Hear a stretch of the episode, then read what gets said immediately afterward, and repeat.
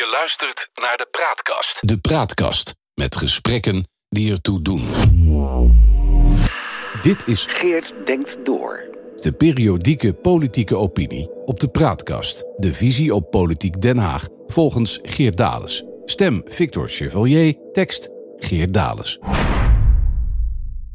Het meest fascinerende aan het WhatsApp-verkeer tussen de gesjeeste Amsterdamse gemeenteambtenaar en CDA-onderknuppeltje Sievert van Liende en minister en CDA-corrivé Hugo de Jonge is niet de inhoud, maar het feit dat het bestaat. En niet zo'n beetje ook. Waarom liet de jongen het toe dat een functieloze en onbeduidende van Linde hem langdurig bestookte met vele en zeer uitgebreide berichten en zei hij niet: Sievert, donder op, zo niet, blokkeer ik je. Begin deze eeuw droeg ik als wethouder van Amsterdam bestuurlijke verantwoordelijkheid voor een miljardenproject. De Noord-Zuidlijn, ooit vooral bekend van de budgetoverschrijdingen. Tegenwoordig in het nieuws als een zeer succesvol OV-tracé, waardoor het ooit wegkwijnende Amsterdam-Noord inmiddels groeit en bloeit en waarvoor miljarden worden gereserveerd om die door te trekken naar Schiphol, Hoofddorp en Zaanstad Purmerend. Exact zoals het bedoeld was. Maar dat terzijde. Niet één keer heb ik persoonlijk contact gehad met vertegenwoordigers op welk niveau dan ook van de bedrijven die een rol speelden in die aanbestedingen. Op mijn klompen voelde ik aan dat het verstandig was daar weg te blijven en over te laten aan de ambtenarij.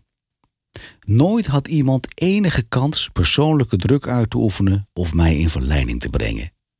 Tot de dag van vandaag ben ik blij voor die aanpak gekozen te hebben. Met deze ervaring in mijn achterhoofd sla ik met grote verbazing het appverkeer van een minister met het opgewonden standje Siewert aan.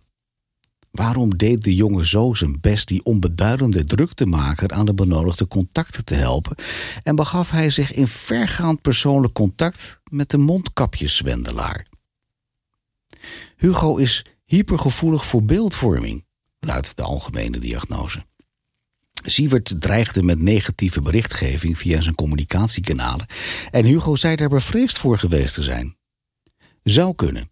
Maar zeker nu we weten dat Sievert al via de persoonlijk assistent van de jongen kenbaar had gemaakt commercieel te gaan en het niet voorstelbaar is dat die assistent het de minister niet heeft verteld, vind ik die verklaring voor de jongens bizarre optreden amper nog geloofwaardig. Met dat commercieel gaan had de jongen immers een fantastisch drukmiddel in handen om Siewert een kopje kleiner te maken, mocht hij al te lastig worden.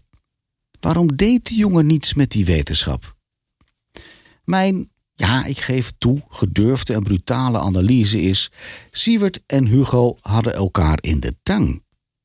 Siewert wist iets van de jongen en Hugo wist iets van Van Linde.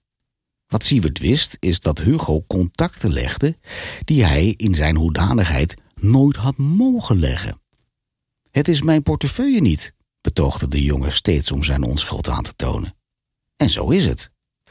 Toch bemoeide de jongen zich intensief met de deal. Ik heb die deal niet gesloten. Ja, dat klopt ook. Maar hij heeft hem wel mogelijk gemaakt door Van Linden naar de juiste tafels te dirigeren met misbruik van zijn ministeriële gezag. En dat had de jongen onder zijn pet willen houden. Maar het ligt nu op straat. En wat dat betreft is Siewert een chantagemiddel kwijt.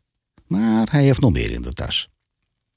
De jongen had Siewert al in april kunnen opknopen als hij bekend had gemaakt dat het geen liefdadigheidswerk, maar keiharde business was met die mondkapjes. Maar dat deed hij niet.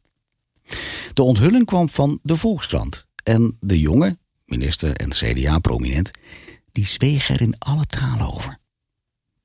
Dat is met de wetenschap van nu. De jongen wist al in april 2020 dat Van Liende geen Garitas bedreef. Een nog verbijsterender constatering dan het destijds zo was. Al net zo gek is de gang van zaken met het Deloitte-onderzoek. Op 1 september 2021, dat is dus zeven maanden geleden, hadden de eerste bevindingen over de deal van VWS met de onderneming van Van Linde openbaard hebben moeten worden. Dat had toenmalig minister Tamara van Ark de Tweede Kamer beloofd. Zij verdween van het politieke toneel, waarna de voortgang van het onderzoek in handen kwam van de inmiddels ook verdwenen VWS-staatssecretaris Paul Blokhuis. Nou, neem maar rustig aan dat Hugo de Jonge zich ook daarmee heeft bemoeid. Zijn kamer was een paar stappen verwijderd van Blokhuis. En gelooft u nou echt dat de heren er niet over spraken? Wat er met het onderzoek intussen aan de hand is, kunt u lezen in mijn eerdere column. Dat onderzoek gaat niet alleen heel veel geld kosten. Uw tarieven in die branche 300 tot 600 euro exclusief BTW. Maar het gaat ook nog heel lang duren. Waarna er een product wordt opgeleverd zonder conclusies, laat staan aantijgingen. Deloitte zei immers tijdens de briefing voor de Tweede Kamer van 5 april 2022. Wij leveren geen beoordeling, maar een feitenrelaas, een normenkader en tijdsgericht. En het is aan de opdrachtgever om conclusies te trekken. Zolang het onderzoek loopt, zal de jongen het gebruiken als excuus om niet meer te hoeven zeggen dan strikt noodzakelijk voor zijn eigen verdediging. Als ooit het onderzoek klaar is, zal de jongen het uitleggen als een bewijs dat hem niets te verwijten valt. Wetenschap achteraf met de kennis van toen, tijdsgewricht. Je kunt het nu al uittekenen. Nooit zullen we te weten komen wat er precies heeft gespeeld. Siewert gaat het niet vertellen, want die weet dat hij Hugo in de tang heeft zolang hij zwijgt. Hugo gaat het niet vertellen, want ook voor hem geldt dat de chantage alleen werkt als hij zijn mond houdt. En waarover de heren zullen blijven zwijgen? Over de reden dat Sieverts aandeel in de winst twee keer zo groot was dan dat van zijn partners in crime, Bern Damme en Camille van Gestel. In De vraag die niemand stelt, ook een van mijn eerdere columns, vroeg ik aandacht voor dat opvallende feit. En nooit is dat opgehelderd. Met de wetenschap van nu gooi ik een gedurfde, maar helemaal niet ondenkbare suggestie op tafel. Is Siewert niet simpelweg de geldezel van de jongen? Want waarom anders begaf hij zich op een traject waarvan hij, toch niet dom, moet hebben zien aankomen dat het hem levenslange maatschappelijke uitsluiting zou brengen als de feiten bekend werden? En zo'n risico neem je toch alleen als je weet dat je de schaap op het droge hebt? En dat kon alleen maar bereikt worden door de jongen, zonder wiens medewerking die deal nooit tot stand kon komen, onder druk te zetten.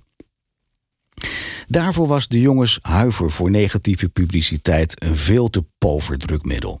Er moet iets anders gespeeld hebben om als onderknuppel een minister zo in de tang te krijgen.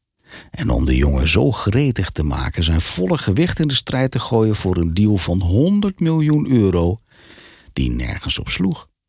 Het lijkt mij raadzaam om gedurende vele jaren het uitgavenpatroon van Hugo de Jonge in de gaten te houden. Als ook daar op een dag een BMW Z4 voor de deur staat, dan weten wij genoeg. Was getekend Geert Dales, 7 april 2022. De Praatkast.